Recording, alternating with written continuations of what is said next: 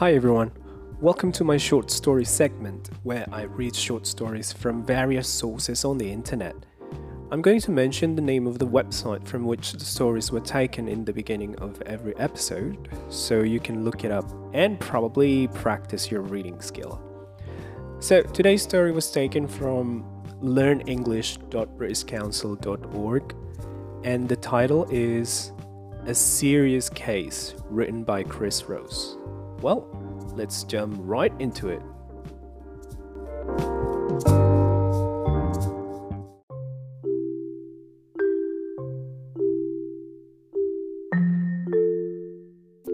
A serious case. I have a friend who is afraid of spiders. This isn't very unusual. A lot of people are afraid of spiders. I don't really like spiders much myself. I don't mind them if I see them outside in the garden, as long as they are not too big. But if one comes in the house, especially if it's one of those really big spiders with furry legs and little red eyes, then I go, Ouch! And I try to get rid of it.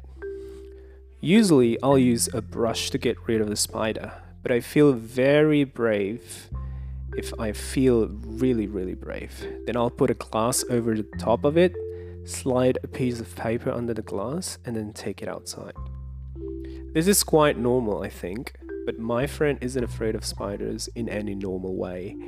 She isn't just afraid of spiders, she's totally, completely, and utterly terrified of them. When my friend sees a spider, she doesn't just go, Urgh or run away or you know ask someone else to get rid of the horrible creepy crawly. No. She screams as loud as she possibly can. She screams so loud that her neighbors worry about her and think about calling the police. When she sees a spider she shivers all over and sometimes she freezes completely. She can't move at all because she's so terrified. Sometimes she even faints.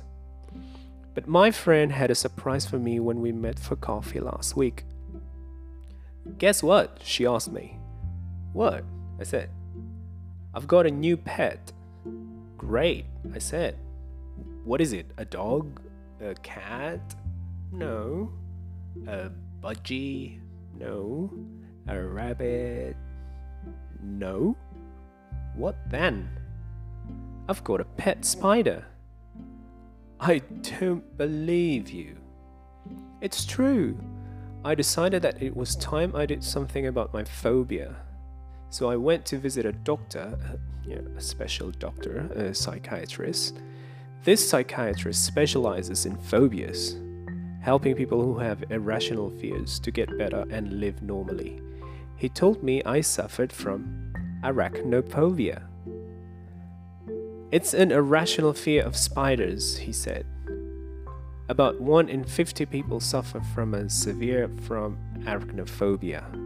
It's not very uncommon. Thanks, said my friend, but that doesn't help me much. There are lots of different ways we can try to cure your phobia, said the psychiatrist. First, there is traditional analysis. What does that mean? asked my friend. This means lots of talking. Uh, we try to find out exactly why you have such a terrible fear of spiders. Perhaps it's linked to something that happened to you when you were a child. Oh dear, said my friend.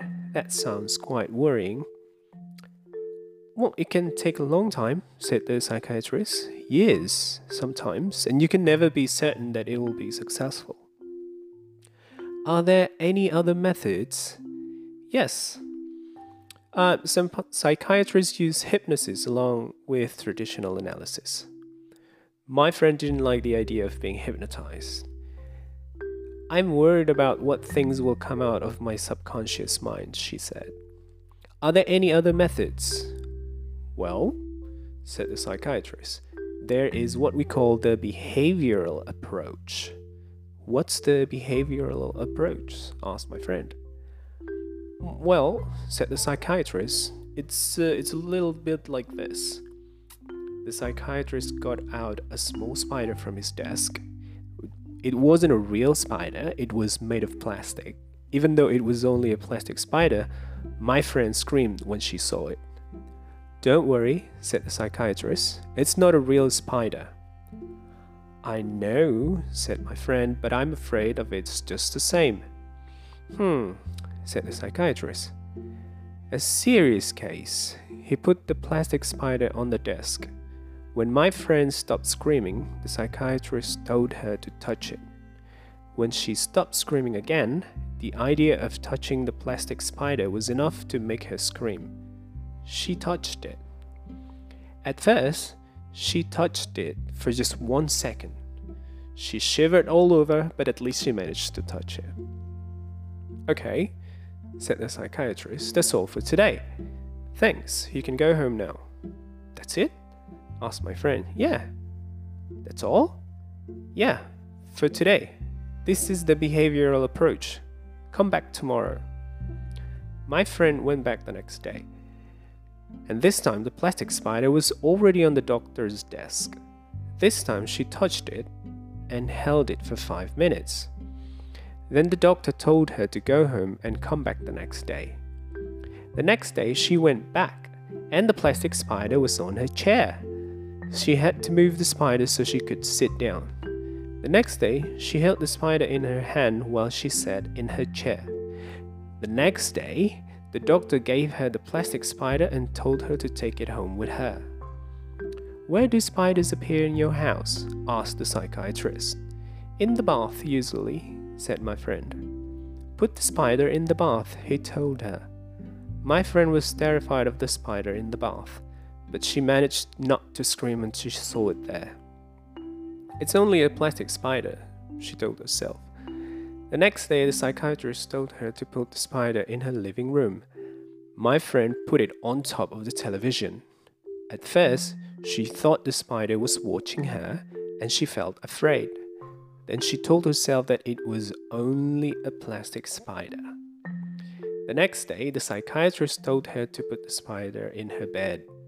No way, she said. Absolutely not. Why not? asked the psychiatrist. It's a spider, replied my friend.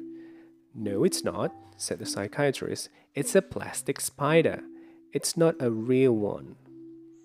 My friend realized that her doctor was right. She put the plastic spider in her bed and she slept there all night with it in her bed. She only felt a little bit afraid. The next day, she went back to the psychiatrist. This time she had a shock, a big shock. Sitting in the middle of the doctor's desk, there was a spider, and this time it was a real spider. My friend was about to scream and run away, but she didn't. She sat on the other side of the room, as far away as possible from the spider, for about five minutes, then she got up and left the room.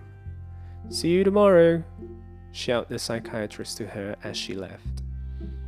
The next day, she went back, and this time the psychiatrist let the spider run around on his desk again.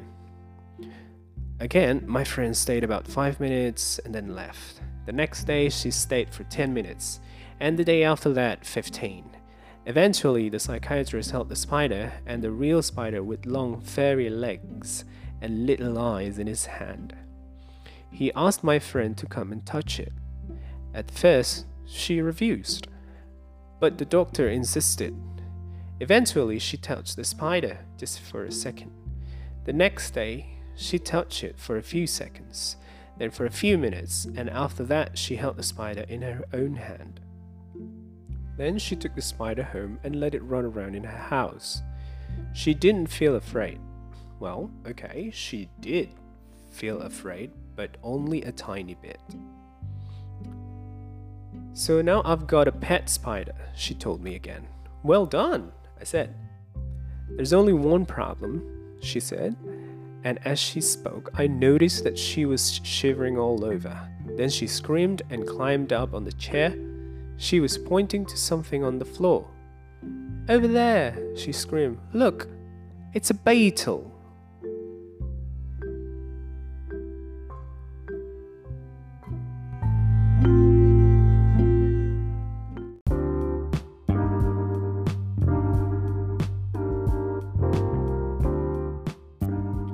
Thanks so much for listening to my podcast.